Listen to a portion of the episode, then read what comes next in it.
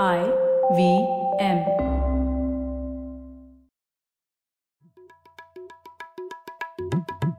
भाई हम हिंदुस्तानियों को बतियाना बड़ा पसंद है। बंगाली में अड्डा, उड़िया में खोट्टी, कन्नड़ा में हरटे और हिंदी में पुलियाबाजी। इस कला के लिए हमारी हर भाषा में एक शब्द है। हम तीनों तो अक्सर मिलकर पुलियाबाजी करते ही रहते हैं, तो हमने सोचा आपको भी इसमें शामिल कर लिया जाए। तो आइए प्रणय, सौरभ और ख्याति के साथ करते हैं पुलियाबाजी। हेलो सौरभ, कैसे हैं आप? बस एकदम बढ़िया। ख्याति तुम बताओ? बस सब ठीक चल रहा है। कैसे हैं आप? किस विषय पे बात होने वाली है आज? हाँ, हम लोग तो अभी ठीक है, लेकिन अब हम लोग पुलियाबाजी कर रहे हैं। वहाँ पर मणिपुर में हालत काफ़ी ख़राब है, काफ़ी वहाँ पर दंगे चल रहे हैं कितने दिनों से, और उसी से जुड़ा हुआ है विषय हमारा आज की पुलियाबाजी का।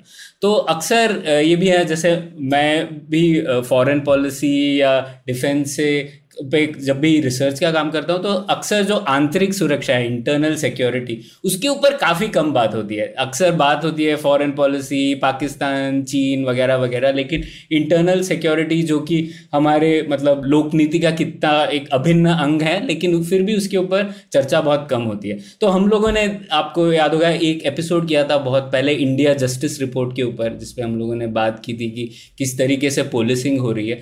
तो उसी के ऊपर हम, उस एपिसोड में भी हमें लगा कि कितना और काम करना बाकी है इस विषय पे, कितनी रिसर्च करना बाकी है। तो उसी कमी को पूरा करने के लिए एक नई किताब आई है, internal security in India, violence, order and the state.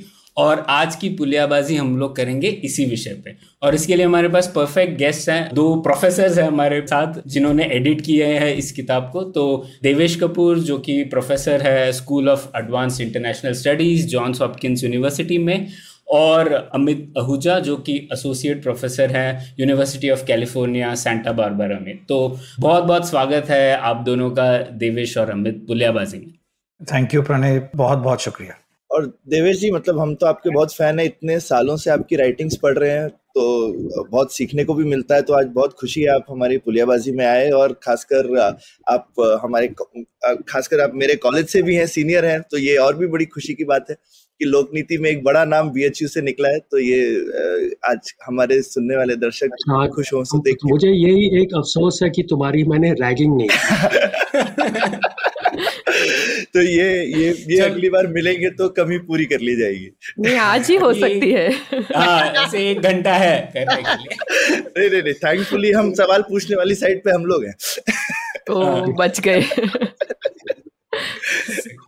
तो तो ठीक है, शुरू, हम हमेशा पुलियाबाजी शुरुआत से शुरू करते हैं। तो वहीं से एक सवाल है कि जैसे कि हम लोग बात कर रहे थे कि किस तरीके से ये विषय काफ़ी कम चर्चा में आता है, जबकि इसमें कई सारे प्रॉब्लम है, कई सारी चीज़ें हैं डिस्कस करने के लिए। तो आपका क्या मोटिवेशन था, आप दोनों का, ये किताब लिखने का, और किस तरीके से अप्रोच किया आपने इसको? तो जैसे तुम बोल रहे थे कि यू नो बाहरी सुरक्षा पर सबका ध्यान होता है और आंतरिक सुरक्षा पर कम ध्यान होता है, तो हमने ये देखा कि जो है हमारी सुरक्षा बल जो है, जो आंतरिक सुरक्षा बल जैसे सेंट्रल आर्म्ड पुलिस फोर्सेस हैं, उनकी संख्या बहुत बढ़ रही है।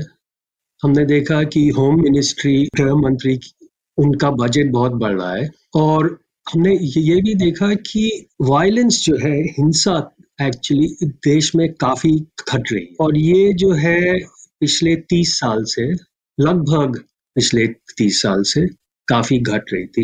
और ये हर चीज पर हम, जैसे होमोसाइड, राइट्स, ये strikes, lockouts, insurgencies, hijackings, assassinations, हर चीज पर, ज्यादातर, हर हर चीज पर तो नहीं, लेकिन ज्यादातर तो जो है, जो जहाँ भी ये वायलेंस जो होती थी, ये nineteen seventies, nineteen eighties, early nineteen nineties तक पीक हो गई।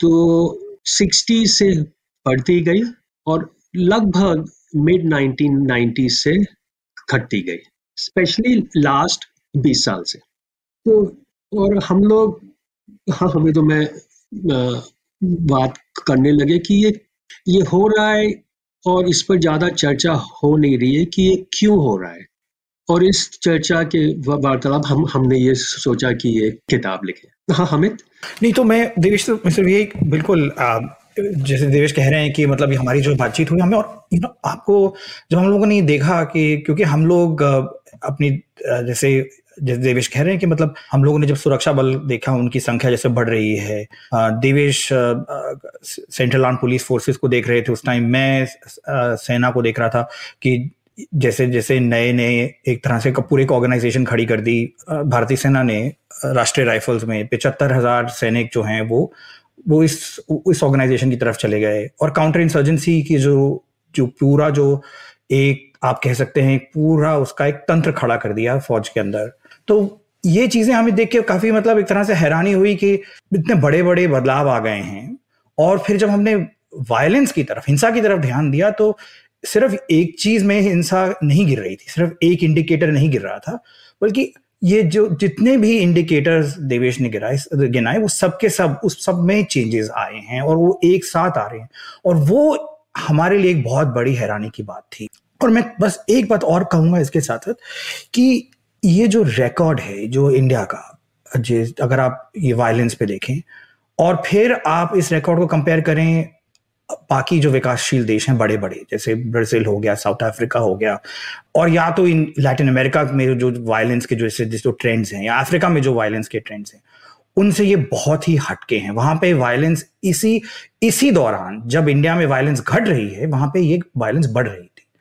दूसरी बात, अगर आप इंडिया का रिकॉर्ड देखें, आप सिर्फ हमारे पड़ोसी देशों के मुकाबले, वहां पे भी ये जो एक तरह से वायलेंस के साथ जो प्रॉब्लम्स है, वायलेंस से रिलेटेड जो हिंसा जो है वो बढ़ी है, और जो और और उस तरह का कंट्रोल जो वायलेंस पे है वो वो आपको नहीं नजर आता। तो एक तरह से जो इंडिया का जो रिकॉर्ड है वो बाकी विकासशील देशों के मुकाबले और हमारे खुद पड़ोसी देशों के मुकाबले बहुत अलग था। तो ये चीजों के यही चीजें जो थी एक तरह से आप कहें कि हमारी मोटिवेशन थी किताब के पीछे। एक और चीज अगर मैं, देखिए हम जब चीन या या यूएसए का अगर राजकोषीय खर्चा अगर देखें एक्सपेंडिचर्स, तो हमने देखा कि डिफेंस एक्सपेंडिचर के कंपैरिजन जो उनका इंटरनल सिक्योरिटी एक्सपेंडिचर काफ़ी था और काफ़ी है। चीन में जो है ये नंबर्स सब एस्टिमेट हैं, किसी को पूरी तरह तो पता नहीं है, लेकिन सबको मालूम है कि उनका जो है सुरक्षा पर बहुत एक्सपेंडिचर, तो डिफेंस बजट तो बहुत बड़ा है, लेकिन उनका इंटरनल सिक्योरिटी एक्सपेंडिचर उससे भी ज़्यादा बड़ा है। और यूएसए में भी जो उस यूएसए का का डिफेंस बजट वर्ल्ड में सबसे ज़्यादा है, लेकिन यूएसए में भी इंटरनल सिक्योरिटी एक्सपेंडिचर करीब sixty to seventy percent of total defence expenditure है। तो हर जगह जो है ये छोटी चीज नहीं है, बल्कि आप कहेंगे अगर आप चीन और अमेरिका की बात करें से देवेश, तो अगर हम एक्सपेंडिचर से आगे जाएं और देखें कितने लोग जो हैं इन इंटरनल सिक्योरिटी से जुड़े हुए हैं, और हम फिर यहाँ वहाँ पे भी यही पैटर्न मतलब एक तरह से पाते हैं कि जो जो संख्या है आ, अगर आप कंपेयर करें सिर्फ उनकी जो डिफेंस फोर्सेस से, जो इंटरनल सिक्योरिटी वाली जो इंटरनल सिक्योरिटी से जुड़े हुए फोर्सेस हैं, चाहे वो अंदरूनी जो सुरक्षा दल हैं, चाहे पुलिस हो गई और प्राइवेट सिक्योरिटी हो गई, अगर आप इन सबको देखें मिला के तो ये जो संख्या इंटरनल सिक्योरिटी से जुड़ी हुई है वो बहुत ज़्यादा है इन कंपैरिजन टू जो मिलिट्री लेबर फोर्स है। तो सिर्फ सिर्फ एक्सपेंडिचर नहीं बल्कि जो जो लेबर फोर्स है वो भी बहुत ज़्यादा है इंटरनल सिक्योरिटी के सेक्टर में। तो हाँ, ये तो एक जैसे गुत्थी हो गई जो पॉलिटिकल साइंटिस्ट को बहुत पसंद आई होगी कि ये हो कैसे रहा है। और जैसे आपने बताया अभी किताब में, भारत में भी शायद नंबर्स वाइज ऐसे है ना, तेरह लाख इंडियन आर्मी में लोग हैं, दस लाख पैरामिलिट्री में है, बीस लाख पुलिस फोर्स में है और नब्बे लाख प्राइवेट सिक्योरिटी गार्ड है भारत में। तो ये नंबर्स देख के भी काफ़ी अचंभित तो हुआ ही मैं, क्योंकि सबसे ज़्यादा प्राइवेट सिक्योरिटी गार्ड्स है। लेकिन ये सवाल आता है इसमें, तो ये क्या है, कोरिलेशन है या कॉजेशन है, कैसे समझे? मतलब हमें तो पता है कि हमारा पब्लिक मतलब पुलिस एक्सपेंडिचर काफ़ी कम है, स्टेट लेवल पे तो काफ़ी कम ही है, और कई बार कई प्रकाश सिंह कमेटी रिपोर्ट वगैरह वगैरह आई, लेकिन उसके ऊपर ध्यान रहता नहीं, और इसके ऊपर हम लोग चर्चा करेंगे ऐसा क्यों है। लेकिन फिर भी ये सब जो पैरामीटर्स हैं ये सही दिशा में जा रहे हैं, इसका क्या कारण हो सकता है?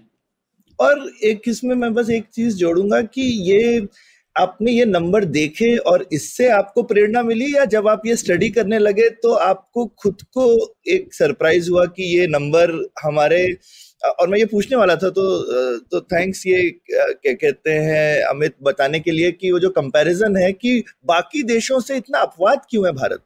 वैसे भारत बहुत चीज़ों में अपवाद है, काफी बार खराब चीजों में होता है, लेकिन ये अच्छी चीज है बहुत, और बहुत सुन के बहुत अच्छा लग रहा है। ये तो शायद पिछले दो दशक की सबसे बड़ी खबर होनी चाहिए थी, लेकिन ऐसा नहीं है कि इस तरीके की चीज है। तो ये ये अपवाद क्यों है, और आपको ये ऐसे लग ही रहा था, या जब आपने रिसर्च करी तो आपको खुद लगा कि ये तो नंबर वैसे नहीं है जैसा हम एक्सपेक्ट कर रहे थे, तो ये कैसे रही बात?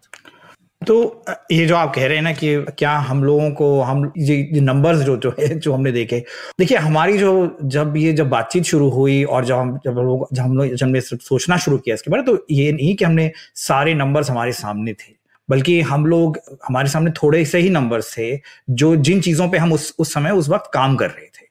तो जैसे हम आपको एग्जांपल देता हूँ, जैसे हम लोग इंसर्जेंसीज का डेटा देख रहे थे, तो वो तो वो हमारे सामने थे, और हमने देखा कि सिर्फ एक इंसर्जेंसी नहीं बल्कि सारी जितनी भी इंसर्जेंसीज हैं इंडिया में अलग अलग हिस्सों में, उनके जो जो वायलेंस थी वहाँ पे वो घट रही थी। पर फिर उसके बाद फिर हमने बाकी जो इंडिकेटर्स देखने शुरू करे तो हमें वही पैटर्न नजर आया, तो वहाँ पर हमें फिर हैरानी हुई। तो, तो शुरुआत जो थी वो कुछ नंबर से शुरू हुई, कुछ एरियाज कुछ सेक्टर से शुरू हुई, और फिर बार फिर फिर बाकी हमने बाकी इंडिकेटर्स देखने शुरू करे।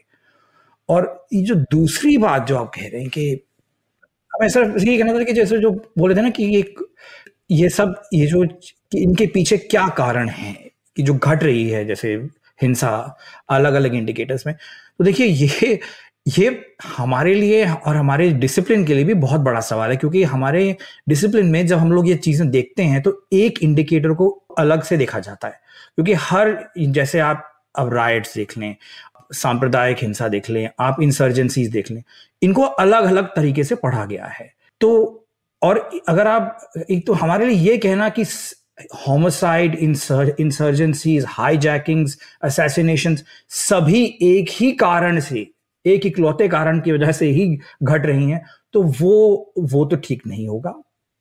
आम, पर यह है कि हाँ हम ये जरूर पाते हैं कि जो इंडिया में जो अगर आप कहें कि जो स्टेट कैपेसिटी है वो बढ़ी है, और ये जो उसका वो उस वक्त बढ़ी है जैसे जैसे उसका एक रिलेशनशिप है ये इन कुछ कुछ इंडिकेटर्स के साथ। और क्या क्या यह हम कह सकते हैं कि बाकी फैक्टर्स नहीं इसमें इन्वॉल्व हैं? नहीं, उसमें शायद अलग अलग इंडिकेटर्स के साथ बहुत अलग फैक्टर्स भी इन्वॉल्व हैं, बट जो एक कॉमन थ्रेड है जैसे आप कहें जो जो इन सबसे जुड़ा हुआ है वो स्टेट कैपेसिटी का है, और वो उसमें हैरानी नहीं होनी चाहिए, क्योंकि देखिए अगर हम जिम्मेदारी देखें सबसे बड़ी सबसे पहली जिम्मेदारी स्टेट की क्या रहती है? सुरक्षा, आपको एक नागरिक को सुरक्षा देना। तो जैसे जैसे स्टेट की जो आप कैपेसिटी बढ़ी है सुरक्षा के प्रति उस और सुरक्षा देने के लिए, तो वो उसका फिर असर हमें नजर आया है। हम कम से कम यही आर्ग्यू करने की कोशिश कर रहे हैं, हमारे ये तर्क है किताब के अंदर। देवेश, इसमें हिंसा तो घटी है, दो एक्सेप्शंस हैं। एक है जेंडर वायलेंस। जेंडर वायलेंस पर जो है हम ज़्यादा कुछ कह नहीं सकते हैं, क्योंकि जेंडर वायलेंस सबसे ज़्यादा घर के अंदर होती है, परिवारों के अंदर होती है, और घर के अंदर क्या होता है उसका जो है डेटा हम सबको मालूम है कि मिल ही नहीं सकता है, और लॉन्ग टर्म ट्रेंड्स बहुत ही मुश्किल है, तो उस पर हम कुछ सर्टेनली कुछ कह ही नहीं सकते हैं। और हमने किताब में लिखा है कि कि एक बात तो हमें हम हम देखते हैं कि अगर हिंसा गिर रही है तभी इसका मतलब नहीं है कि भय कम हो रहा है। और हम अगर एक सिंपल सवाल पूछें कि आज जो है किन शहरों में कहाँ कहाँ रात के नौ बजे कोई लड़की अकेले जा सकती है, और मेरे विचार से बहुत कम जगहों में, और कहीं भी जाएगी तो थोड़ा भय रहेगा। और जब तक ये भय रहेगा तब तक जो है, और तो अगर हम हिंसा नहीं देख रहे हैं क्योंकि भय से वो बाहर जा ही नहीं रही है, है ना, इसीलिए हम हिंसा नहीं देख रहे। तो हिंसा अगर घटती है इसका मतलब नहीं है कि सब कुछ ठीक है। कश्मीर में हिंसा काफी घटी है, लेकिन कश्मीर में हमारी सुरक्षा बलों की जो है थोड़ा आयरन फिस्ट है। इसका मतलब नहीं है कि वहाँ जो है भय नहीं है। एक्चुअली मैं यही आपको फॉलोअप में भी पूछना चाहती थी कि जैसे आपने बताया कि हिंसा कम होने का मतलब ये नहीं कि भय नहीं है, और ये जो हम डिस्कस कर रहे थे तो हमें इतना सरप्राइजिंग क्यों लगा कि भारत में और दुनिया में एक्चुअली हिंसा कम हो रही है। ये थोड़ा हमें सरप्राइजिंग इसीलिए लगा क्योंकि हमें अगर एक आम नागरिक के हिसाब से अगर हम देखें तो हमें शायद ज़्यादा भय लगता है आज, एंड आई थिंक वो दुनिया भर में थोड़ा बहुत सही ही है। मतलब इवन वेस्टर्न कंट्रीज में भी वो फील करते हैं कि पहले से थोड़ा ज़्यादा है। तो हम ऐसा ज़्यादा भय फील करते हैं, उसका क्या कोई एक एक ठोस रीजन है कि मल्टीपल रीजंस होते हुए एक हम हम हम ऐसी फीलिंग आती है कि फिर ये ज्यादा विजिबिलिटी का असर है? तो, तो एक मीडिया, तो ये चालीस पचास, जब जब जब मैं बी एच यू में था तो क्या था हमारे पास, एक किसी के पास रेडियो था या ट्रांजिस्टर, और शाम को अखबार आता था दिल्ली या कलकत्ते से, बस वो ही था, है, और तो कुछ था ही नहीं। तो आत में बाहर क्या हो रहा है, बस सौरभ को मालूम है कि बस लंका में क्या हो रहा है, बस यही वही हमें मालूम था। तो तो लेकिन आजकल जो है हर मिनट आपके व्हाट्सएप पर, आपकी सोशल मीडिया पर, नौ सौ टेलीविजन चैनल पर, ट्वेंटी फोर सेवन, और न्यूज में जो है कोई न्यूज तो होती नहीं है कि देखिए शांति है, वो तो न्यूज नहीं हुई।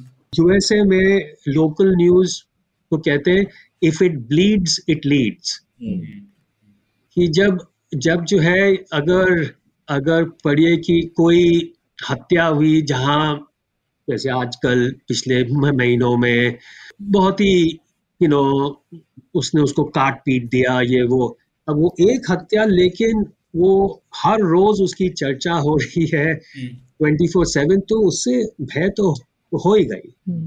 तो मीडिया जो है उससे बहुत ये उसका रोल इसमें काफी है। इसका मतलब नहीं है कि कुछ हो नहीं रहा है, वो तो है ही, लेकिन ये एम्प्लीफिकेशन हो जाता है। और फ्रीक्वेंसी डेटा पॉइंट तो बढ़ेंगे ही ना, जैसे दुनिया में आबादी बढ़ रही है, हिंदुस्तान में भी आबादी बढ़ रही है। तो इनफैक्ट जैसे हम बोल रहे हैं वायलेंस कम हो रही है, आई थिंक आपने तो एब्सोल्यूट नंबर में भी बोला है, लेकिन पर कैपिटा बेसिस पे तो और भी ज्यादा शायद कम हो रही होगी। मतलब पिछले तीस साल में तो हम और भी कम हो गए। So it is exactly, so तो ये जैसे बोलते हैं ना, you separate absolute numbers from relative numbers. Numbers correct. So जब हम बोल रहे हैं कि वायलेंस जब की गिर रही है, तो कहीं कहीं जैसे इंसर्जेंसी में एब्सोल्यूट नंबर्स भी गिर रहे हैं, लेकिन होमिसाइड में रिलेटिव नंबर्स गिर रहे हैं क्योंकि आबादी भी तो इतनी बड़ी है। तो मैं मैं एक हाँ मैं बस मैं सिर्फ जो जो देवेश कह रहे हैं, मैं एक और एक थोड़ा सा एक जैसे आप पूछ रही ना कि भय, और भय जो है वो नहीं गया है। आप कई लोग कहते हैं कि भय शायद बढ़ा भी है, पर उसके साथ साथ हम देख रहे हैं कि जो वायलेंस के जो इंडिकेटर्स हैं वो नीचे आ रहे हैं। उसका एक ये भी कारण है कि जो जिसे हम कहते हैं मेमोरी ऑफ वायलेंस, स्पेशली जो जहां पे लोगों ने वायलेंस देखी है वो वो इतनी जल्दी नहीं जाती है। और हमारे यहाँ पे तो उसका एक बहुत बड़ा कारण ये भी है कि जब वायलेंस नीचे आ भी जाती है, चाहे कोई भी कारण से हो, चाहे उसमें स्टेट का भी रोल हो, चाहे कंट्रोल भी कर लिया आपने वायलेंस, आपने सिक्योरिटी फोर्सेस भी डाल दी, पर जब तक आपने आप में कोई रिकंसिलिएशन नहीं है ग्रुप्स में, जब वायलेंस से क्या नुकसान हुआ है लोगों को, किस तरह से लोगों के अंदर भय उस समय था, जो इनजस्टिस है, जो लोगों की जो लोगों की तकलीफें हैं, उन चीज़ों पे बात नहीं होती है और उन चीज़ों को रिकंसाइल नहीं किया जाता, तो फिर वो भय रह जाता है, वो भय जाता नहीं है, वो मेमोरी में आपका रह जाता है। बिकॉज वो एक तरह से ये जो ये जितने भी मसले हैं, ये जो जिनकी वजह से वायलेंस होती है, वो ग्रीवेंसेस तो नहीं गई फिर, और they they remain part of, मतलब एक तरह से आप कह सकते हैं पब्लिक मेमोरी में वो रहती हैं, तो इसलिए वो भय भय भी फिर रह जाता है। वायलेंस कम हो जाएगी, पर वायलेंस से जो जुड़ा हुआ भय है, जो डर है, वो रह, वो रहेगा। इसमें अगर मैं दो और चीजें अगर मैं तो बोल सकता हूँ कि देखो, एक जगह हमें लग रहा है लेकिन हम उसका पूरा प्रूफ नहीं दे सकते, जहाँ भय घटा है, गांवों में दलितों के साथ जो अत्याचार होता था चालीस पचास साल पहले, वो आज संभव है ही नहीं, क्योंकि इसका मतलब नहीं है कि अत्याचार नहीं होता है, लेकिन जो डिग्री जो अत्याचार होती थी और जो दबाव था दलितों पर, अब जो है इतना आसान नहीं है।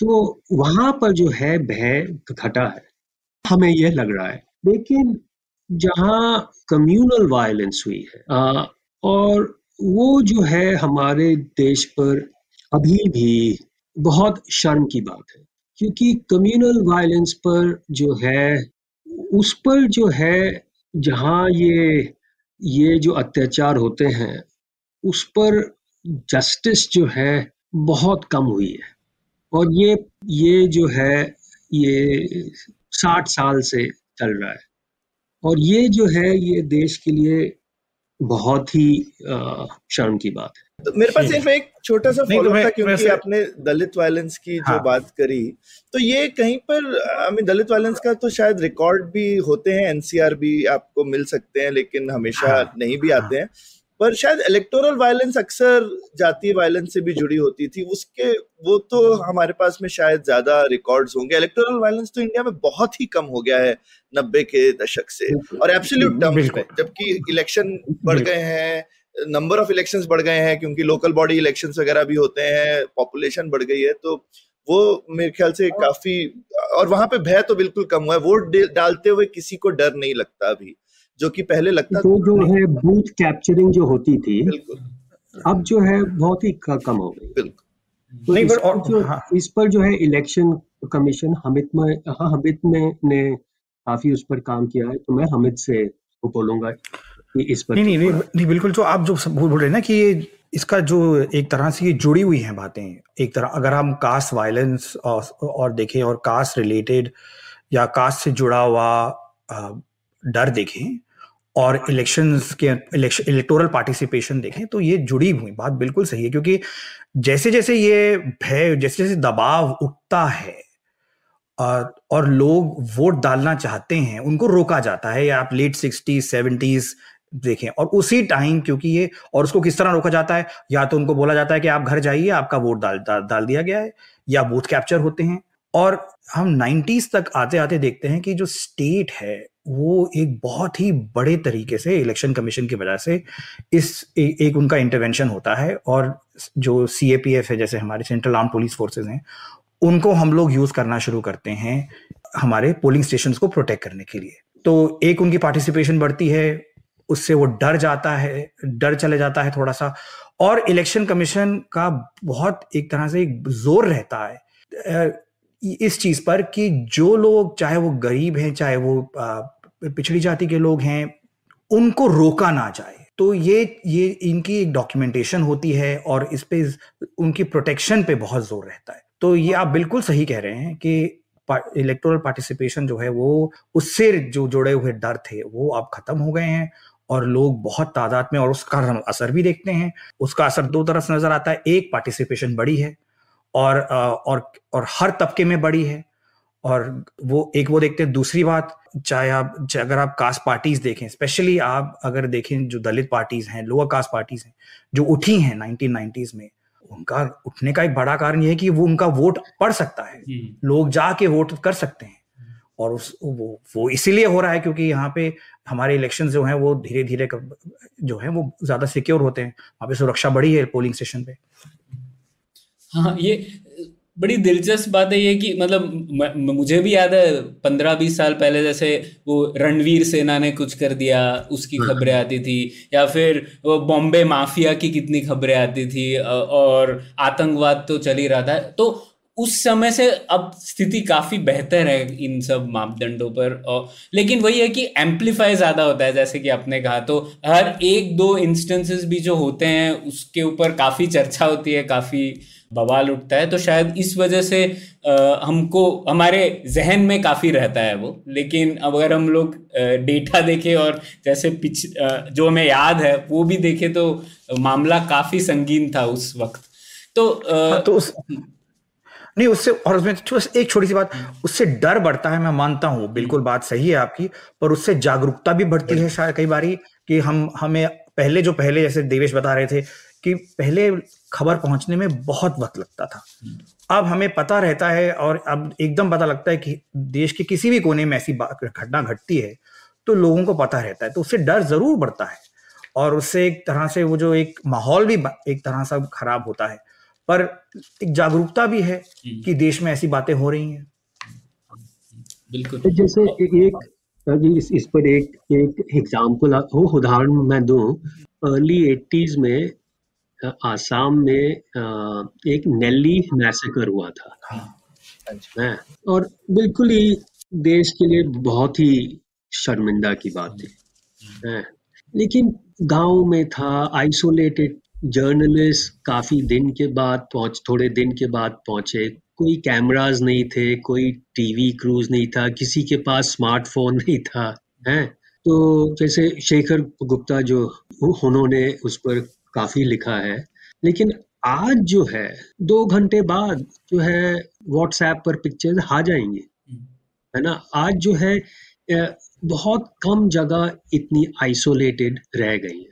तो जैसे हमें तो बोल रहे थे कि इससे जो है अवेयरनेस जो है बढ़ गई है, अवेयरनेस। और शायद ये भी है कि इंटरवीन भी कर सकते हैं लोग इन रियल टाइम। जैसे हम लोग बात करते हैं रेडिकली नेटवर्क सोसाइटीज की, इसके ऊपर हम लोगों ने एपिसोड भी किया कि किस तरीके से, क्योंकि सोसाइटी नेटवर्क्ड है और स्टेट हायरार्किकल है, तो सोसाइटी में इंफॉर्मेशन जल्दी फैलती है और शायद उस वजह से जा, जागरूकता के बियॉन्ड लोग इंटरवीन भी कर पाते हैं सकारात्मक तरीके से। शायद वो भी हुआ होगा, but both for good and for bad. हाँ बिल्कुल, एक एक ही सिक्के के दोनों पहलू। हाँ। तो इससे पर मुझे एक सवाल था कि जैसे कि आपने कहा कि स्टेट कैपेसिटी में वृद्धि हुई है, और शायद तो मुझे ये तो थोड़ा अटपटा सा लगा, तो मैं उसके ऊपर आपसे सवाल पूछना चाहता था कि जैसे देवेश आपके जो पेपर है why does the Indian state both fail and succeed, उससे जुड़ा हुआ सवाल है कि जैसे कि आपने कहा था कि उसमें भी कि पब्लिक गुड्स की सरकारी तंत्र से जो डिमांड है भारत में वो ही कम है, और पब्लिक गुड्स का एक महत्वपूर्ण हिस्सा है लॉ एंड ऑर्डर और उसका इस जुड़ा हुआ हिस्सा है पुलिस। तो पुलिसिंग की भी मतलब मांग तो काफी कमी है, आ, कोई ऐसा नहीं कहता। स्टेट पुलिस की तो काफी आ, व्यवस्था चरमराई हुई है कई राज्यों में, लेकिन कोई ऐसा नहीं कहता कि उसे सुदृढ़ करना चाहिए, उसके लिए कोई प्रोटेस्ट नहीं होता है वगैरह वगैरह। तो ये क्या मामला है, मतलब इस मामले में स्टेट पुलिस में क्या हमारी स्टेट कैपेसिटी वाकई में बढ़ी है, और अगर नहीं तो क्या भारत अपवाद है इस स्थिति में, दूसरे डेवलपिंग देशों में पुलिसिंग पर ज्यादा तवज्जो दी गई है क्या? ये तो ये बहुत अच्छा आपका सवाल है कि जब हम पुलिस के बारे में चर्चा करते हैं तो दो डिफरेंट एस्पेक्ट्स हैं, एक है ऑर्डर और दूसरा है इन्वेस्टिगेशन। ऑर्डर पर हमारी क्षमता बहुत बड़ी है, जैसे भाई जैसे चंबल घाटी में डकैती बहुत होती थी, हैं। अब वहाँ कोई रोड नहीं थे, पुलिस के पास वायरलेस नहीं थी, पुलिस के पास जीप नहीं थी, तो अगर डकैत आते थे तो पुलिस जाएगी तो कोई उन्हें फोन भी नहीं कर सकता था, कोई कोई फोन नहीं थे। अब जो है कोई अगर आ जाए दस लोग तो पुलिस के पास खबर और capacity to respond is much better. But see this is about order, इस पर जो है we have done better. Investigation what we call crime, वहां पर we continue to fail because that requires, उस पर जो है एक तो कैपेसिटी, उस पर हमने उस पर देखिए ऑर्डर के लिए कांस्टेबल इज इनफ, उसको दस कांस्टेबल, लाठी दो, ये दो, वो दो। इन्वेस्टिगेशन पर constable is not enough, you need much more educated people, you need people जो sub inspector, inspector, she must be a graduate to be able to understand techniques of investigation. You need to invest in forensic labs. You need to have trained people in the forensic sciences, right?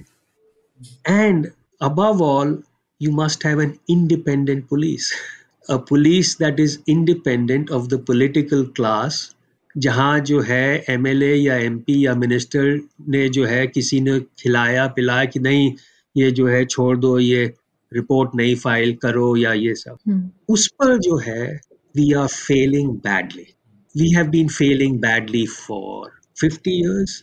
And जो political class की जो कब्जा है over the police, that is one of our biggest failures and we will pay an increasing price if we do not change. Devesh, इसी में एक छोटा सा फॉलो अप है, अमित स्पीकिंग, सॉरी हाँ नहीं मैं बस मैं सिर्फ एक बस मैं एक छोटी सी की बात ये भी कहना चाहूँगा कि ये जो आप एक तरह से जो आपने सवाल पूछा उसमें ये बात बिल्कुल सही है कि आ, हमारी जो कैपेसिटी है वो तो बढ़ी है, और वो कैपेसिटी कहाँ बढ़ी है, वो वो ज़्यादा सेंट्रल लेवल पे बढ़ी है, और जो हमारी जो जो पुलिस फोर्सेज हैं जो स्टेट गवर्नमेंट्स हैंडल करती हैं वहाँ पे ये जो प्रॉब्लम्स देवेश जो बता रहे हैं वो वो आ, वो पहले थी, आज भी हैं, और उनका समाधान करने के लिए हम लोग ज़्यादा अभी जितने जो करना चाहिए, जो जो चीज़ें होनी चाहिए वो नहीं हो रही हैं। और उसका एक अब पर अगर आप सोचें, आप किसी भी तरह की प्रॉब्लम, सिक्योरिटी रिलेटेड प्रॉब्लम सोच लें, किसी भी तरह की या मतलब कोई भी चुनौती आती है, जो फर्स्ट रिस्पॉन्डर है आज आपका वो तो पुलिस फोर्स है। आपने जो जो हमने बातचीत शुरू करी आज, आपने मणिपुर का नाम लिया, तो फर्स्ट रिस्पॉन्डर तो पुलिस फोर्स थी वहाँ पे भी। हाँ, चाहे आप कोई कोई कोई हिंसा दंगों में हो, चाहे इंसर्जेंसी हो, चाहे कोई और प्रॉब्लम आए, तो first responder police police force है। और अगर वहीं पे आपकी सबसे बड़ी कमजोरी है और तो फिर फिर तो ये बात जो फिर ये जो मुसीबत है वो जाएगी नहीं। मतलब एक तरह से हम हम जो सुरक्षा का जो तंत्र है हमारा, उसके उसमें हमें जो सबसे अब हमें ध्यान देना चाहिए कि जो हमारे फर्स्ट रिस्पॉन्डर्स हैं उनकी ट्रेनिंग, उनकी इक्विपिंग, ये चीज़ें जो हैं और उनकी प्रोफेशनलाइजेशन वो अच्छी रहे, तब जाके जो आपका जो सिस्टम है पूरा वो ठीक से काम करेगा। इसमें एक और है चीज़ कि एक अगर लॉ एंड ऑर्डर की अगर सप्लाई चेन अगर देखें तो police agar is the first part, beginning of the supply chain, which does the investigation. But after the police, you need a good prosecutor. Mm. Ab prosecutors par bahut kam kaam hua hai, ye kaun hai, kya inme capacity hai, training hai. Prosecutor, you can have the best police case. If the prosecutor is weak, that case will lose, right? उसके बाद the third part of the supply chain is the courts. अब courts करते हो आप सब जानते ही हैं, तीन चार पाँच आठ आठ दस दस साल है। और अगर जो है if the defendant is a big politician, तब तो आप भूल ही जाइए वो स्टे ऑर्डर, ये ऑर्डर, वो order, and the and the the all the evidence slowly begins to vanish.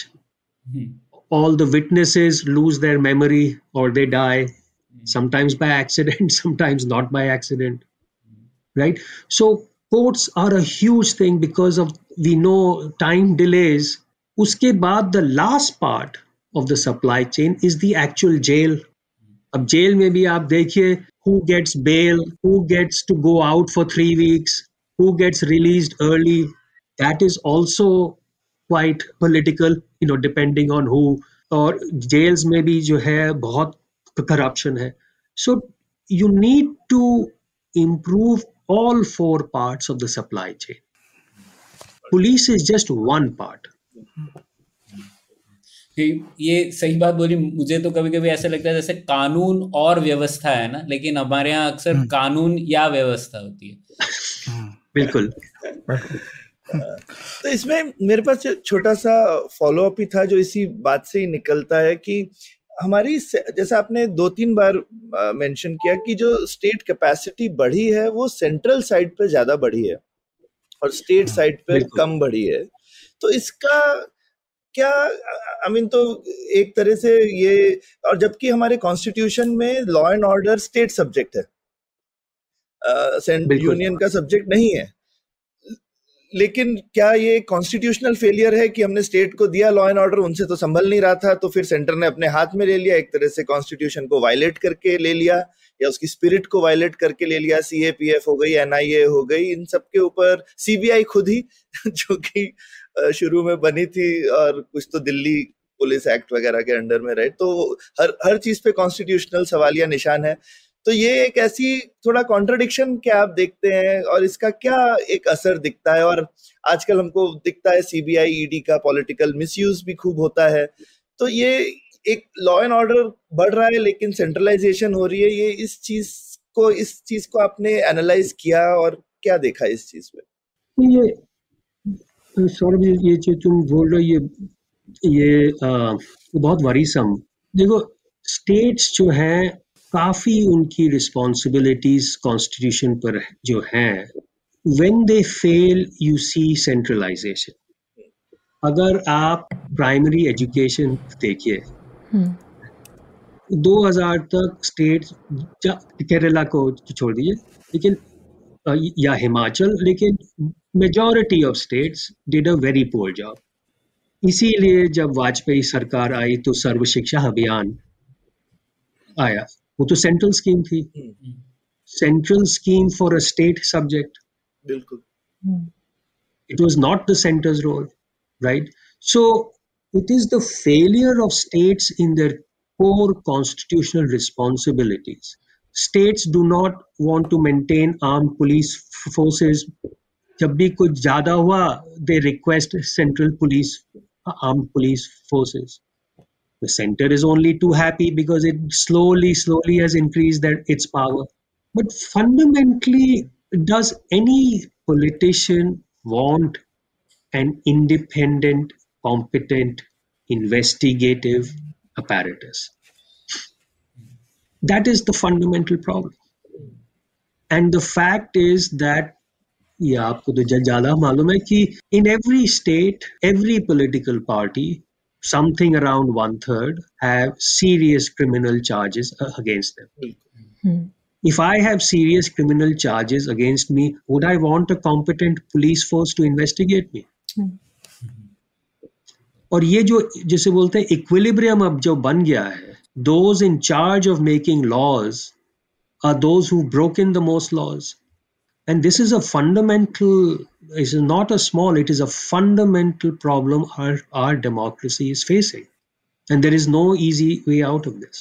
तो ये आपने जो एक चीज बोली कि आई मीन इसमें मतलब स्टेट्स ने ही जगह दी, ऐसा भी नहीं है कि सेंटर ने मतलब बदमानी कर रहा था भाई हमको दे दो हर बार. नहीं नहीं, ये स्टेट्स ने स्पेस दिया है. सो सो मैं थोड़ा सा इसमें If I may just come in, तो बिल्कुल आई थिंक यूर राइट कि तरह से स्टेट में स्टेट ने ये यू नो एक तरह ये जो अगर आप कहें कि डेरिलेक्शन ऑफ ड्यूटी है स्टेट्स की तरफ से, पर आई थिंक इसमें थोड़ा सा पॉलिटिक्स का भी वो है, रोल है. और और मैं शायद इस पर ज़्यादा एम्फेसाइज इसलिए कर रहा हूँ कि मैं पॉलिटिकल साइंटिस्ट हूँ देवेश की तरह.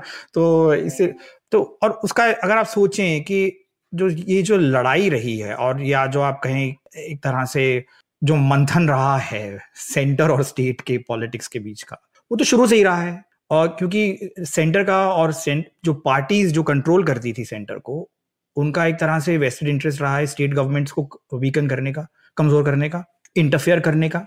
तो ये चाहे आप आप देखें misuse of article three fifty six, वो फिर कम हो गया तो फिर और तरीके थे. तो ये ये तो मतलब एक पुरानी कहानी है और उसका ये कहना कि वो वही सार ये जो, जो ये जो स्टेट्स की जो कमजोरी है वो एक तरह से पूरी उसी पे मर सकते हैं हम, वो बात सही नहीं होगी।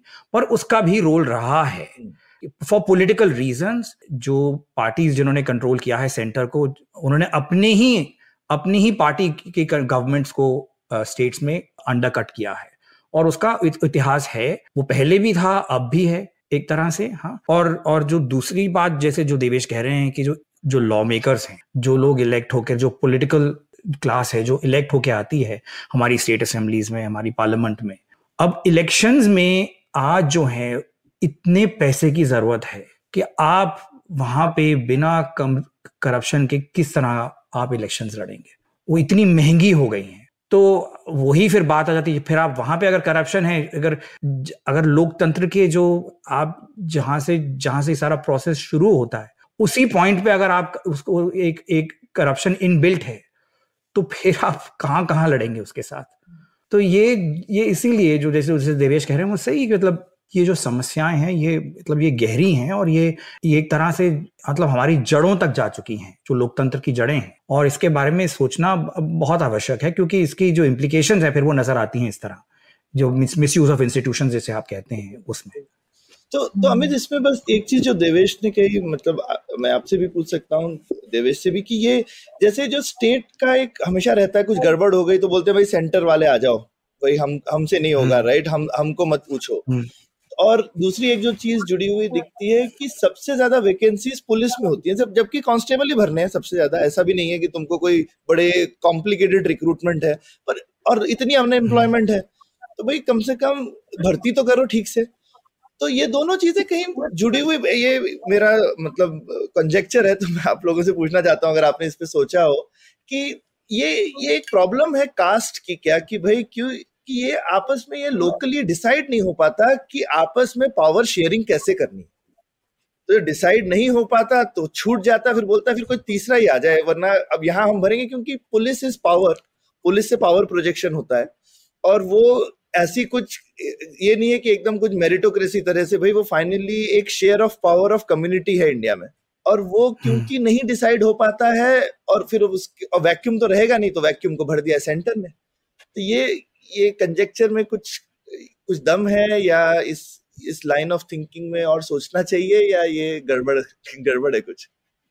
नहीं, आपकी बात सही है जो आप कह रहे हैं ना, आप ये कह रहे हैं मतलब इसमें जो पॉलिटिसाइजेशन हो गया है पुलिस रिक्रूटमेंट का वो है, और हम तो ये पाते हैं कि सिर्फ रिक्रूटमेंट तक नहीं बल्कि जो जो पुलिस फोर्सेस जब रिक्रूट हो भी जाते हैं, चाहे उनकी ट्रेनिंग हो, चाहे और जो और जो उनकी जो जो अलग अलग नीड्स हैं, वो सारा प्रोसेस जो है वो पॉलिटिसाइज्ड है, और पॉलिटिकल कंट्रोल इंटरफेरेंस भी है, फिर उससे प्रोफेशनलाइजेशन पे भी फर्क पड़ता है। मणिपुर देख लें, मणिपुर में रिक्रूटमेंट की शॉर्टेज नहीं है, वहां पे कोई वहां पे वैकेंसीज नहीं है, वहां पे पूरी पुलिस फोर्स जितनी जो जो उनकी जो जितनी सैंक्शन वैकेंसीज हैं वो सॉरी सैंक्शन स्ट्रेंथ है पूरी है वो, और फिर भी पुलिस से नहीं संभली बात।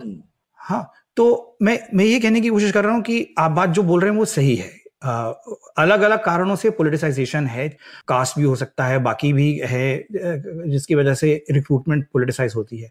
पर जैसे देवेश बोल रहे थे कि आज एक कॉम्पिटेंट पुलिस फोर्स को के लिए, क्योंकि इनका क्योंकि आप सोचें कि पुलिस की जरूरत कहाँ पड़ती है एक आम नागरिक के जीवन में, आप अगर चाहे हमारे शहर देख लें, गांव देख लें, हर जगह पुलिस की जरूरत पड़ती है। और इसीलिए अगर आप एक कांस्टेबल से बात करें, चाहे आप पुलिस थाने भी जाएं, आप पाएंगे कि दीज आर मतलब जो प्रेशर है इन पे काम का वो बहुत ज्यादा है, इनका जीवन आसान नहीं है बिल्कुल, बहुत उनके बहुत उनके पर जो काम का प्रेशर है वो बहुत ज्यादा है।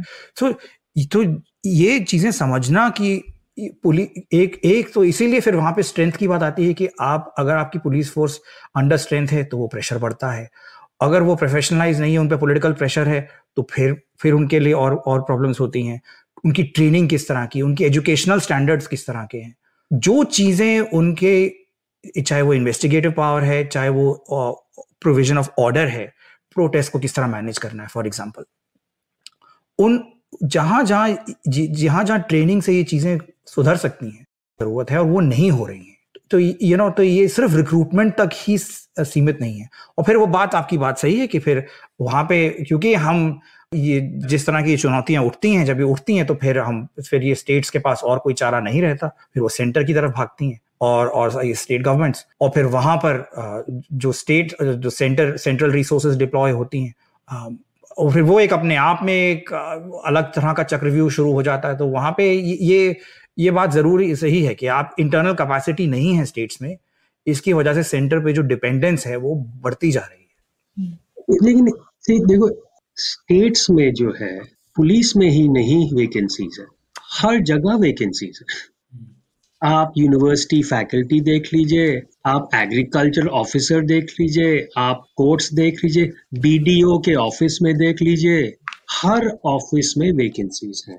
अब ये वैकेंसी का जो है data should be taken with a pinch of salt, because vacancy is only relative to a notional कि इस ऑफिस में सौ लोग होने चाहिए, but every one wants to maximise इस ऑफिस में कितने लोग होने चाहिए, बिकॉज ही नोज मुझे अस्सी परसेंट ही मिलेगा।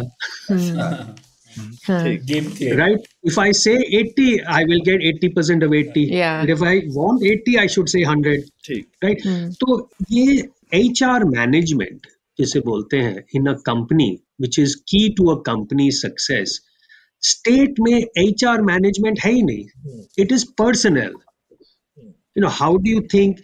So I can fill everyone, right? one hundred percent. But we all know if I want to sabotage in investigation, I put my most incompetent officer in charge. Mm-hmm.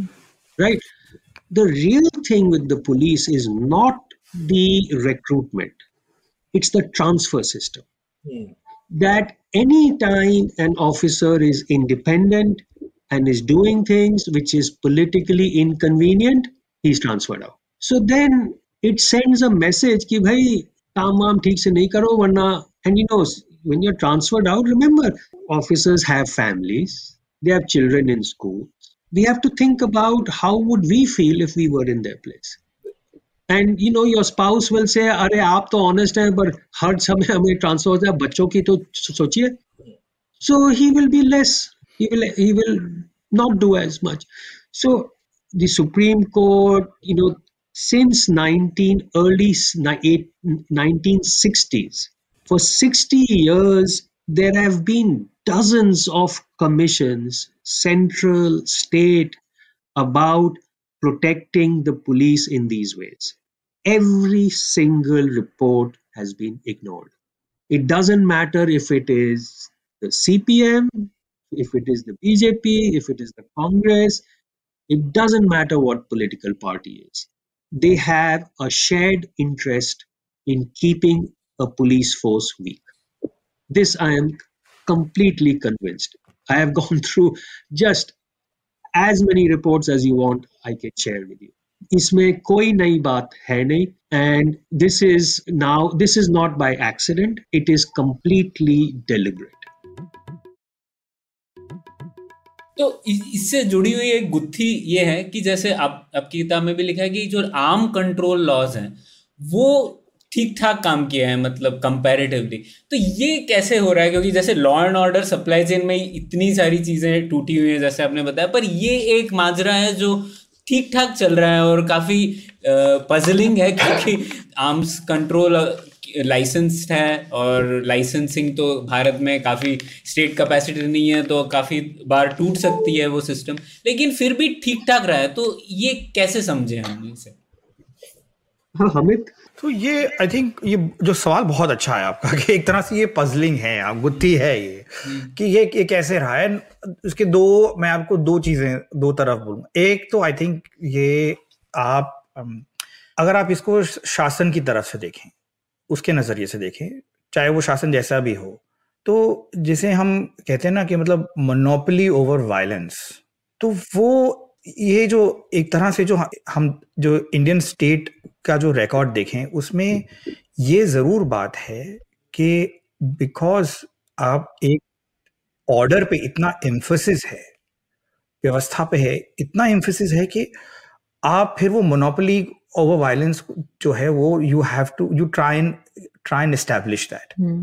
और इसीलिए और वहाँ पे अगर आपका जो जो मैकेनिज्म्स हैं, एनफोर्समेंट मैकेनिज्म्स हैं, वहाँ पे अगर आपकी इम्प्लीमेंटेशन या मॉनिटरिंग कैपेसिटी थोड़ी सी कमजोर भी है, वहाँ पे जो प्यूनिटिव कैपेसिटी पनिशमेंट है, जब जो लोगों के पास आपको इलीगल वेपन्स मिलते हैं तो वो फिर उन that is that is a very serious crime, and उसका फिर जो असर है वो तो उसका जो एक डर है उससे थोड़ा सा फर्क पड़ता है। पर उसके बावजूद भी अगर आप पॉलिटिकल वायलेंस देखें, और दो जगह देख सकते हैं आप, जो जहाँ पे लॉ एंड ऑर्डर की प्रॉब्लम्स रही हैं पॉलिटिकल वायलेंस की, जैसे आप यूपी में देख लीजिए गैंग वायलेंस जो रही है, वहाँ पे धीरे धीरे करके पहले जो थे पहले कंट्री वेपन्स थे, स्मॉल आर्म्स थे, अब धीरे धीरे जो है वो सोफिस्टिकेटेड वेपन्स हैं। आप नाइनटीन नाइंटीज़ से कलाशनिकोव ए के सैंतालीस देखना शुरू कर देते हैं। दूसरा, अगर आप इंसर्जेंसी हिट एरियाज जो बॉर्डर एरियाज हैं जहाँ पे वेपन्स इन्फिल्ट्रेशन आसान है थोड़ा सा, वहाँ पे ऐसे वेपन सिस्टम्स, वहाँ पे यू नो कॉम्प्लेक्स वेपन्स जो हैं, सोफिस्टिकेटेड वेपन्स हैं, उनकी सप्लाई थोड़ी सी आसान है क्योंकि पोरस बॉर्डर्स हैं, कई जगह कई जगह आ जाते हैं। नॉर्थ ईस्ट में हम ये देखते हैं कई जगह इन्फिल्ट्रेट किया जाता है इन वेपन्स के साथ लोगों को।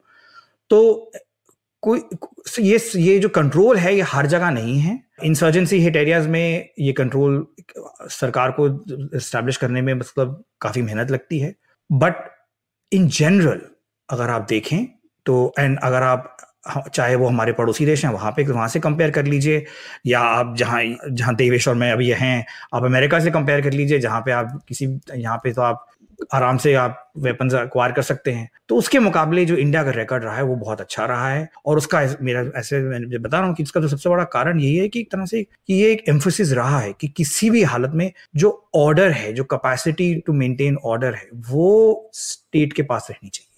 उस पर बहुत बड़ा है, और तो और, और उस तो और, और उस यही जो ये एक तरह से उसका असर है जो हमें नजर आता है कि वेपन्स पे कंट्रोल है। ऑल्सो क्योंकि अगर ज्यादा वेपन्स आ गए, who will face them first? It is the police. Yeah. So the police on this have a very strong self-interest. Hmm. Yeah. Interesting. In ensuring, right? I mean, uh, uh, भाई अगर Punjab insurgency हुई या कोई insurgency हुई, या even अगर criminal gangs, you know, वैसे तो UP police can do encounters. You can't do encounters if the other side has A K forty-seven that easily.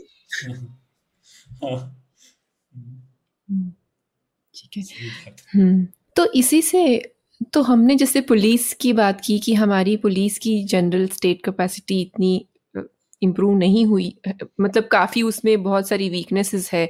तो इस इसमें हम देखते हैं कि काफ़ी जगह पे इंसर्जेंसी हो या उस प्रकार की चीज़ें हैं जहाँ पे स्टेट uh, पुलिस इतना नहीं कर पाती है, तो सेंट्रल आर्म फोर्सेस आ जाती है, या तो काफ़ी जगह पे आर्मी uh, का भी सहारा लिया जाता है। तो अमित का जो चैप्टर है uh, वो खास करके इस बात पे फोकस करता है कि आर्मी का भी एक रोल काफ़ी तरह से बढ़ रहा है इंटरनल सिक्योरिटी के मामले देखने में।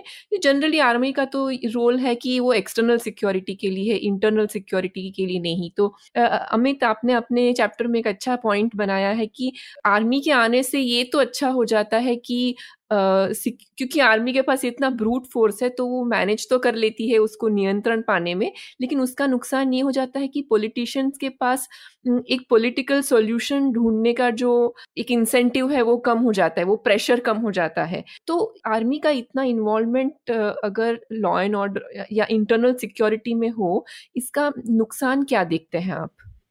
देखिए, नुकसान तो है, और नुकसान तो पहली बात यहीं से शुरू करते हैं। जैसे आप बता रहे हैं, बिल्कुल सही है कि आर्मी की जो प्राइमरी रिस्पॉन्सिबिलिटी है वो है एक्सटर्नल थ्रेट्स के इसको काउंटर करना। अब या तो आपके एक्सटर्नल थ्रेट्स नहीं हैं तो ठीक है, आप आर्मी को इंटरनल सिक्योरिटी में यूज़ करें, और तो उससे मतलब उससे इतनी प्रॉब्लम नहीं है। पर जहां आप एक ऐसे ऐसे जगह पे हैं, मतलब नेबरहुड अगर आप देखें, आप जिस जो आपके एक्सटर्नल सिक्योरिटी थ्रेट्स हैं वो इतने बड़े और भयंकर हैं कि आपकी एक तरफ पाकिस्तान है, दूसरी तरफ चाइना है, दोनों आपके दोस्त नहीं हैं। आपकी जो सेना है वो बॉर्डर पे है, ये एक्टिव बॉर्डर्स हैं। तो ऐसे माहौल में अगर आप उस सेना को बोलें कि नहीं आप इंटरनल सिक्योरिटी भी हैंडल कर लें, नहीं पहले तो हम लोग जैसे कहते हैं ना कि हम लोग आप one front war is is bad enough, you know, हम तो यहाँ पे टू एंड हाफ फ्रंट्स बोल रहे हैं, तो वो कैसे एक्सपेक्ट करेंगे आप एक एक उस ऑर्गेनाइजेशन से, और आप आप किस तरह की एक्सपेक्टेशन रख रहे हैं। तो एक पहली बात ये कि तो ये एक्सटर्नल थ्रेट्स हैं, और तो और तो इसीलिए इंटरनल सिक्योरिटी पे उसकी उसको डाइवर्ट करना उसके फिर उसका नुकसान है ना। फिर उससे जुड़ी हुई बात एक और आती है कि चलिए आपने कर लिया, क्योंकि एक तरह से टेरिटोरियल इंटेग्रिटी जो है वो भी वो भी ज़रूरी है। Uh, काफ़ी जो काफ़ी जगह जहाँ सेना इन्वॉल्व है वो बॉर्डर स्टेट्स हैं, तो ये उनकी ये जो एक्सटर्नल थ्रेट्स और इंटरनल थ्रेट्स वाली जो ये जो चुनौतियाँ हैं दोनों जुड़ी हुई हैं। पर वहाँ पे सेना के पास ये तो कोई चारा तो नहीं है, अगर उनको बोला जाए कि आप यहाँ पे इंटरनल सिक्योरिटी मैनेज करेंगे तो ये तो नहीं कह सकते कि नहीं हम नहीं करेंगे, और ये उनके लिए कहना मुश्किल है। तो इन्होंने ये जो जिम्मेदारी उठाई है, और जैसे भी आप जैसे कहेंगे ब्रूट फोर्स भी है, कई जगह सिविक पार्टिसिपेशन भी है उनका, जैसे तैसे करके आप वायलेंस को कंट्रोल कर लेते हैं, और और वायलेंस को आप काफी देर तक कंट्रोल करके रखते हैं। उससे क्या होता है कि जैसे देवेश पहले बोल रहे थे, if it bleeds it leads, but if it does not bleed then it does not lead, right. तो उससे फिर ध्यान चला जाता है। अगर आपके हर रोज आपके टेररिस्ट टेररिस्ट अटैक्स नहीं हो रहे हैं, लोग नहीं मर रहे हैं, आप कोई ऐसी जगह नहीं है जहाँ जहाँ से आपका स्टेट का कंट्रोल हट रहा है, तो सेसेशनिस्ट डिमांड्स हर रोज बोली नहीं जा रही हैं सड़कों पे, तो फिर स्टेट का ध्यान हटता है, फिर आपके पास एक तरह से वो एक क्वेश्चन आ जाता है।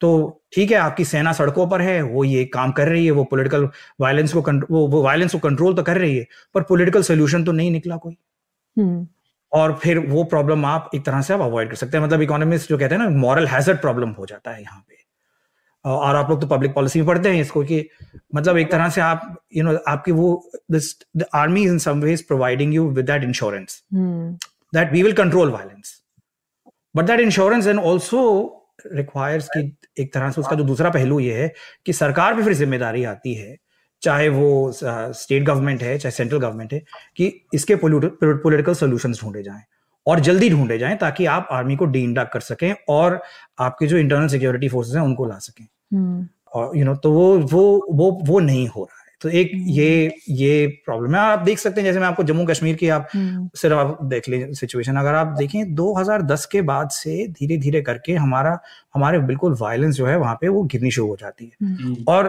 फिर बहरान वानी का जो इंसिडेंट होता है उसके बाद एकदम हम देखते हैं वायलेंस बढ़ती है, hmm. पर वो जो अरसा था बीच में, वहां पे हम वहां पे गवर्नमेंट का थोड़ा जोर हो सकता था पॉलिटिकल सॉल्यूशन ढूंढने का। hmm. अभी भी एक एक ऐसा माहौल है जहां वायलेंस गिरी है, जहां स्टेट का खुद का जो डेटा है वो ये कहता है कि कम लड़के हैं जो मिलिटेंसी की तरफ जा रहे हैं। hmm. तो ये एक मौका है कि हम एक पॉलिटिकल सॉल्यूशन ढूंढें, ताकि आ, hmm. सेना का जो यहाँ पे जो इन्वॉल्वमेंट है कम कर सके, क्योंकि सेना की जरूरत बाकी जगहों पे अब है। hmm. तो हर जगह हम इंटरनल सिक्योरिटी, और दो थोड़ा सा एक और जो बात है फिर ये है कि फिर वही जो बाकी जो सिर्फ ये एक तरह से पॉलिटिकल एस्टेब्लिशमेंट के लिए आप जो सरकारी तंत्र भी है। hmm.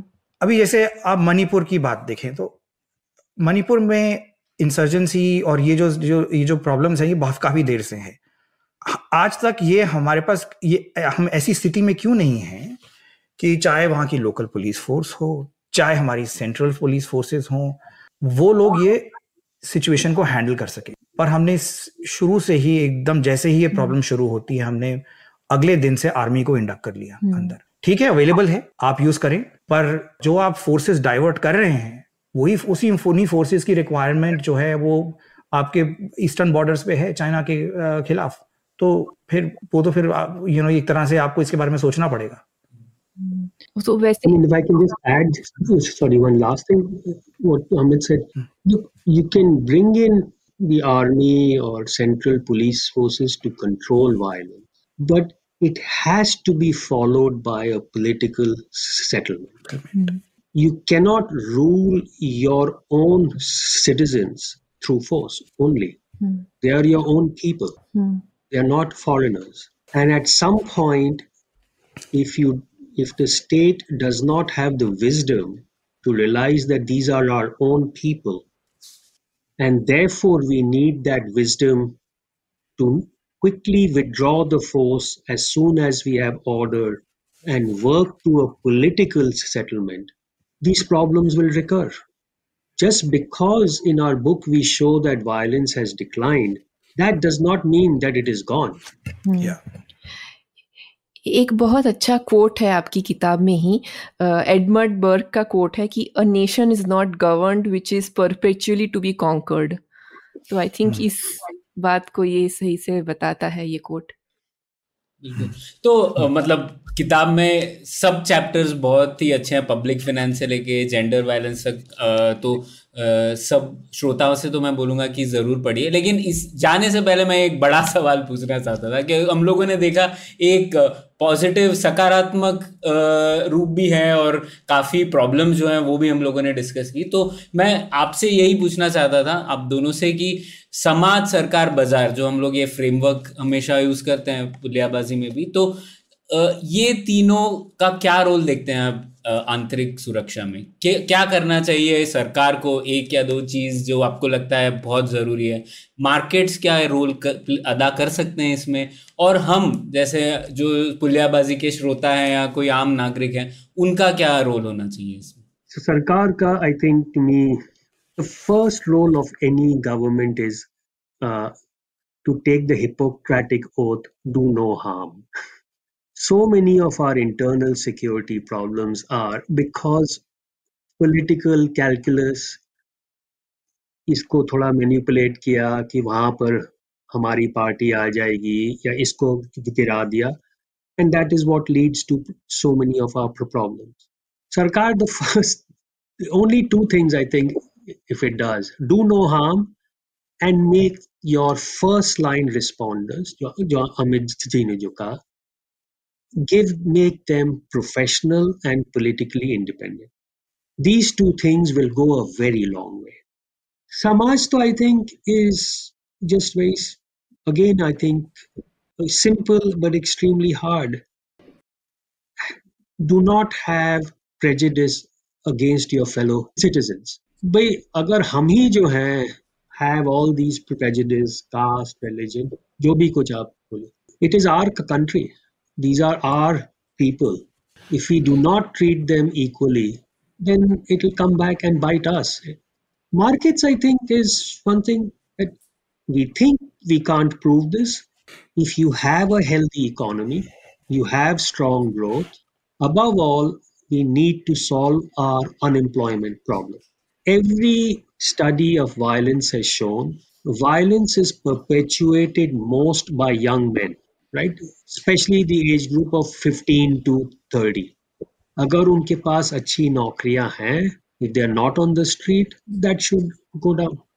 So I I think you know, चलिए आप जैसे आप बता रहे ना कि समाज, सरकार और बाजार. सो so, जहां देवेश ने बोला मतलब कि एक हेल्थी इकोनॉमी की बहुत ज़रूरत है और उससे उससे काफ़ी जो समस्याएं हैं उनका उन उनके उनके लिए कुछ कुछ उपाय निकल सकते हैं.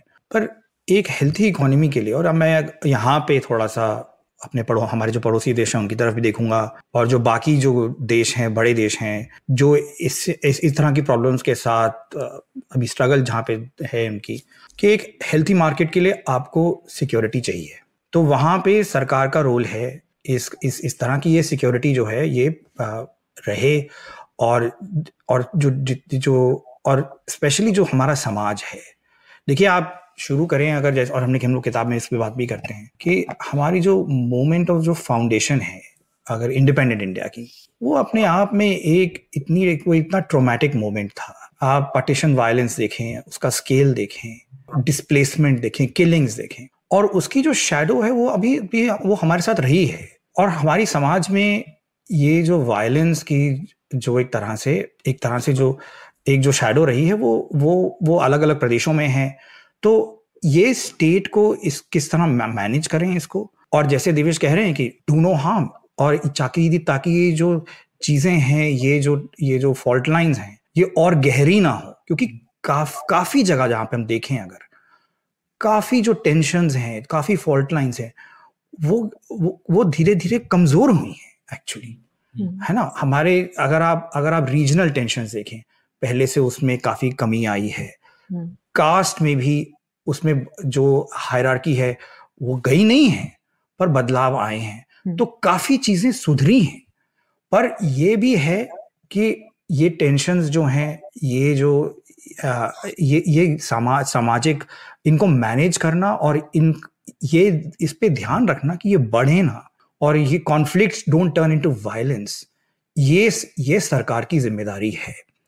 और समाज की जिम्मेदारी एक तरह से ये भी है कि ठीक है, सरकार तो सिक्योरिटी पे एक तरह से उसका फोकस रहेगा और सिक्योरिटी जो लेंस है उसका भी बहुत प्रयोग रहेगा, वो एक जो नजरिया है वो रहे वो है। पर समाज के लिए ये सोचना जरूरी है, नागरिकों के लिए ये सोचना जरूरी है, क्या हर चीज हम सिक्योरिटी के नजरिए से देखेंगे और हमारी कितने अधिकार हैं, कितनी आजादी है जो हम सिक्योरिटी के नाम पे जिनको हम त्यागने के लिए तैयार हैं। क्योंकि ये ये भी एक अपने आप में एक बातचीत है और ये कोई इसके लिए कोई कोई सेटल्ड आंसर नहीं है। जैसे जैसे वायलेंस बढ़ती है तो फिर इन आप आप उन अधिकारों का प्रयोग तो वैसे भी नहीं कर सकते, तो उस टाइम आपको सिक्योरिटी के बारे में नजरिए से सोचना पड़ेगा। पर जैसे वायलेंस घटती है तो हम किस तरह के समाज को, किस तरह का समाज चाहते हैं, हम किस तरह का बाजार चाहते हैं, हम किस तरह के अधिकार चाहते हैं, ये बातचीत बंद नहीं होनी चाहिए। बल्कि जब वायलेंस हाँ जब ये जब जब हिंसा कम होती है, जब जब वायलेंस घटती है, तब ये बहुत अच्छा वक्त है इन चीजों पे, इन चीजों को बारे में सोचने का और इन पे बातचीत करने का। सही बात है, ठीक। तो बहुत अच्छा लगा, बढ़िया कहा आपने, मतलब अमित बहुत हाँ। अच्छे से हाँ ये हाँ। और और देवेश, अमित, आपका बहुत बहुत शुक्रिया, आपने इतना समय दिया हम लोगों को और एक इतने बहुत ही संगीन विषय था, इसको आपने इतने अच्छे से समझाया भी। और काफी कम होता है कि हम हिंसा जैसे संगीन विषय के बारे में बात कर रहे हैं, लेकिन उसमें ऑप्टिमिज्म और आशावाद है और एक अच्छी न्यूज़ है हिंदुस्तान के लिए और एक अच्छा मौका है, जैसा अमित ने अंत किया कि हम हमें ये मौका खोना नहीं चाहिए। आ, हमेशा ऐसा ये ये एक अपवाद में हम हैं, हमको ऐसे फॉर ग्रांटेड नहीं लेना चाहिए। हमेशा नहीं हो जाता है कि ऐसा हो गया है और काफी चीजें अच्छी नहीं भी हुई हैं हिंदुस्तान के साथ, लेकिन जो अच्छा हो रहा है हमको वो मौका नहीं गंवाना चाहिए। तो आ, उम्मीद है हमारे जो श्रोता हैं वो भी सुन रहे होंगे, आपके बाद आपके मन में इसको लेकर के कुछ सवाल आते हैं हमसे जरूर पूछिए, हम देवेश और अमित तक भी आपके सवाल पहुंचा सकते हैं। तो बहुत बहुत शुक्रिया देवेश, अमित, आज की पुलियाबाजी के लिए। बहुत बहुत धन्यवाद, पुलियाबाजी में बहुत मजा आया और इनकी किताब भी पढ़िए, बहुत ही बेहतरीन किताब है, तो जरूर पढ़िए। शुक्रिया, बिल्कुल शुक्रिया। उम्मीद है आपको भी मजा आया। यह पॉडकास्ट संभव हो पाया है तक्षशिला इंस्टीट्यूशन के सपोर्ट के कारण। तक्षशिला पब्लिक पॉलिसी में शिक्षा और अनुसंधान के लिए स्थापित एक स्वतंत्र संस्था है। आप दुनिया के किसी भी कोने में हो, आपकी उम्र कुछ भी हो, अगर आप पब्लिक पॉलिसी, विदेश नीति या टेक्नोलॉजी गवर्नेंस में रुचि रखते हैं तो तक्षशिला की website Takshashila dot O R G dot in पर उनके कोर्सेज को ज़रूर चेक कीजिए। और अगर आप पुलियाबाजी में शामिल होना चाहते हैं तो हमसे कनेक्ट कीजिए Puliyabaazi at ji mail dot com पर या फिर एट पुलियाबाजी ट्विटर पर। शुक्रिया।